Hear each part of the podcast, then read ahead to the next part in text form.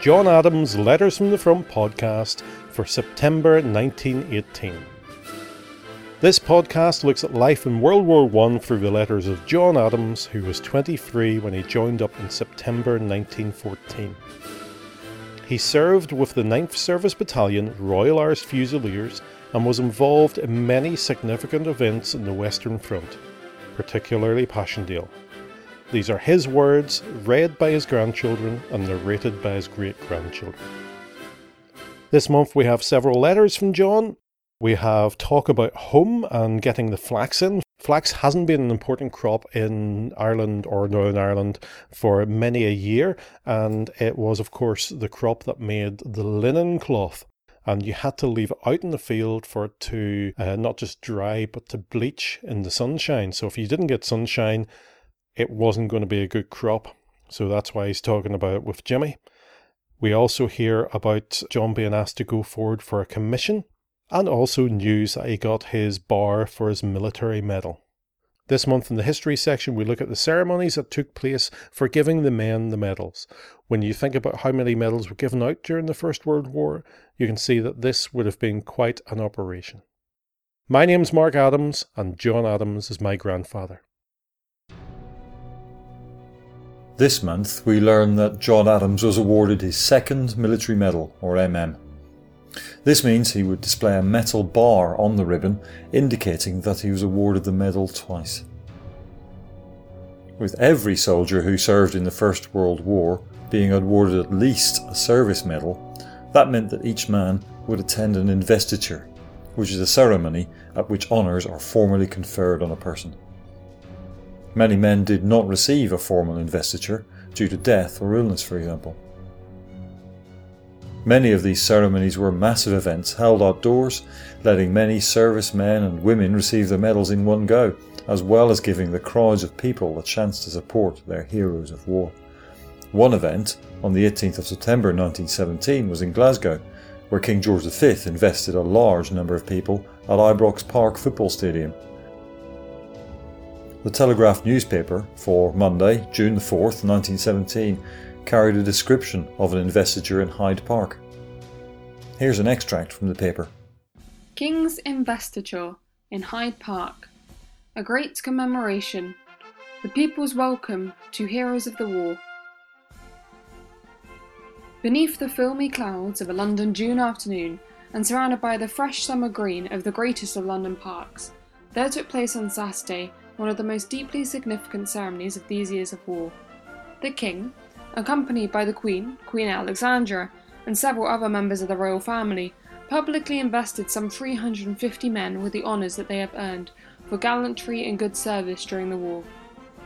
Never since the famous investiture held by Queen Victoria 60 years ago in the same wide park and in recognition of the same gallantry has there been such an occasion, and it was due to the King's own initiative that this public solemnity has been added to the bestowal of our national honours and rewards. Decorations won in the service of the people were on Saturday given in the presence of the people, and though in themselves their value to their possessors was made neither more nor less for this public presentation, there can have been few souls in London whom the thought of this plain ceremony did not stir. There on the grass and among the trees of Hyde Park, the memories of months of selfless devotion walked visibly as in a long procession. The men who had done great and noble service to their country received from the king the large and eternal thanks of the empire. Simple though the investiture was, there was enough to fire the imagination. One by one, these men, or in a more touching moment still, their relatives, came forward, saluted, and went their way again, lost to sight at once in the crowds. One by one, as the slight figures in khaki or blue separated themselves from the small company in front of the dais, ascended the sloping ramp, and stood isolated for a moment before their king and their own people, there was a sudden touch of reality, such as no written description ever gave. From across land and sea into the heart of London there came a vision of the patrols and battle lines that make and keep us free. Now it was some shattered corner of a wood with rusty coils of tangled barbed wire for undergrowth below the splintered stumps. Now some mirror of cool and steady work by a wounded army doctor among the awful human wreckage of a still shelled battery post. Now of a pair of destroyers tearing through the darkness of the night, the gunfire of the foe their sole guide. Now again it was of the dazzling mirage, and the merciless flat empty sands of burning Mesopotamia. Always behind them was the same picture of endurance to the death for an empire's ideal, and it was a fine thought that the empire's gratitude should be shown in the park as well as the palace. The royal procession. The multitude around the enclosure in the park was a wonderful sight. No less striking and significant was the immense gathering of the public on the short route from Buckingham Palace to the scene of the ceremony. It is a long while since Londoners as a whole have enjoyed so favourable an opportunity of offering their loyal solutions to the King and Queen on an important state occasion. For Saturday afternoon sets free from the daily round of work countless thousands of wage earners, and vast numbers of these hurried from office, shop, workroom, or factory to take their places in the lines of spectators on the road traversed by the royal procession. So it may with truth be said that the crowd, stretching without a break from the palace to Knightsbridge Barracks, was a great popular assembly, and certainly the enthusiasm which inspired it was common to all. In the neighbourhood of the palace there was at one o'clock only a mere sprinkling of early comers, but during the next hour and a half every avenue of approach contributed a steady stream of new arrivals until some thousand had congregated in front of the royal residence. Punctually at 2.35 the King and Queen, accompanied by Princess Mary, left the palace in an open landau drawn by four bay horses controlled by postilions. The King was in the undress uniform of a field marshal, Her Majesty wore a dress of rose pink material veiled in grey, and Princess Mary was attired in a light fawn costume. Immediately after a quarter to three, the King and Queen arrived at the pavilion where most of the royalties were already assembled. The royal standard was broken out from the flagstaff, the troops presented arms, and the bands played the national anthem. His Majesty inspected the guard of honour provided by the Grenadiers and the Scots Guards, and without a moment's delay the investiture began. Just at this moment, a faint, unmistakable hum was heard overhead, and all eyes were turned to a clearing in the clouds high up, in which four or five aeroplanes manoeuvred in short circles. A guard of honour indeed. Perhaps there was a little real fear of a raid, but the precaution had been taken, and instinctively the mind of many there present went back to the only other great investiture of the king's reign. Investitures have little ritual. In the personality of the men who deserved well of their country lay the chief interest of the afternoon's assembly. While the massed bands of the guards carried out a programme of popular music, the long procession defiled before the king, and the crowd identified its favourites by rigorous applause. Crowds in the Park. A splendid picture in a striking setting. A vast multitude swayed by emotions of loyalty and gratitude, an endless, moving, surging crowd, anxious to see the men and women whom the King delighted to honour. Such was the inspiring scene in London's great park on Saturday afternoon. Long hours before the time appointed for the investiture, the people flocked to the open space where the honours were to be bestowed so that many who thought they had come full early found every vantage point occupied. Yet the human stream moved on, old and young, grave and gay, men in blue already broken in the fierce contest, others in khaki ready to take their place. There were all the old familiar features of a London crowd, a holiday crowd. For this was no ordinary ceremonial. It was a public Thanksgiving Day, on which it was meant to pay honour to men and women in whose splendid deeds was reflected the very spirit of loyal devotion which animates an entire empire in these great days. It seemed as if Hyde Park itself invited attendance on this glorious afternoon, its stately trees in full summer bloom, its rich lawns in verdant splendour.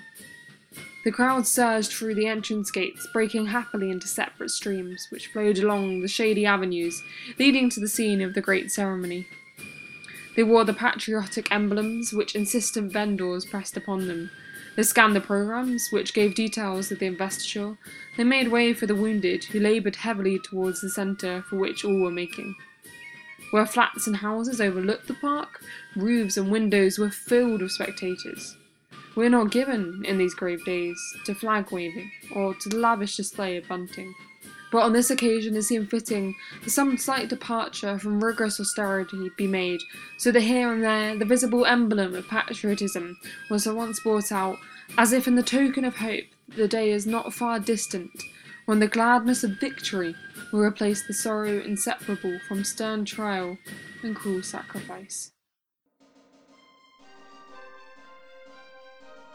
Sunday, 1st September 1918. A partial letter, poorly copied and first page missing, others cut off. Some words are interpolated. Dear Mother, I suppose you will be pleased to know that I have been awarded a bar for my military medal. I was recommended for the DCM but got the bar instead. It is still something. As the bar is just the same as another military medal, this will give the people at home something to talk about. I suppose they have forgotten about me being home. At least I hope they have.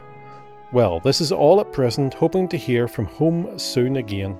I hope Annie and Jimmy and yourself are still in good health. Goodbye, your loving son, Johnny. Saturday, 7th September 1918, Field Postcard. I am quite well and going on well. I received your letter. Letter follows first opportunity. Monday, 9th September 1918.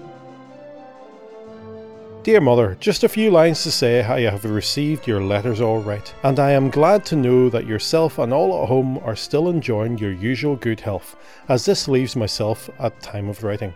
I hope Jimmy has got his flax saved as it has got rather wet. It will be very hard to get the harvest saved if it continues to rain. I believe Jenny has gone to Bangor for the month. I had a card from her yesterday and she was in good health. Well, I think this is all at present, hoping to hear from you soon again. Goodbye. I remain your loving son, Johnny. Thursday, 12th September 1918, Field Postcard. I am quite well and am going on well. I received your letter dated the 7th of September 1918. Letter follows at first opportunity. Monday, 16th September 1918. My dear mother, just a few lines hoping they will find yourself and all at home still enjoying your usual good health, as this leaves myself in the same at time of writing. The weather is still keeping quite nice, and I hope it may continue. Has Jimmy got his flax saved yet? It should bring him in some money. I received all your letters all right. Well, dear mother, I may as well let you know that I have been asked several times if I would go in for a commission, but I do not know as yet what I may do. Sometimes I think of doing it and then change my mind again. But I have written to Mr. Meekie, minister in King's Mills Presbyterian Church, and also Elliot of Rafente, for as my moral character, it is necessary to have them if I should take the notion again. My own captain would like it if I would go for it. If Mr. Elliot is talking to you about it, you might let him know what I want. It is just a paper saying he has known me for however long and the sort of character I have at home. This is all there is for now. Goodbye. I remain your loving son, J. Adams.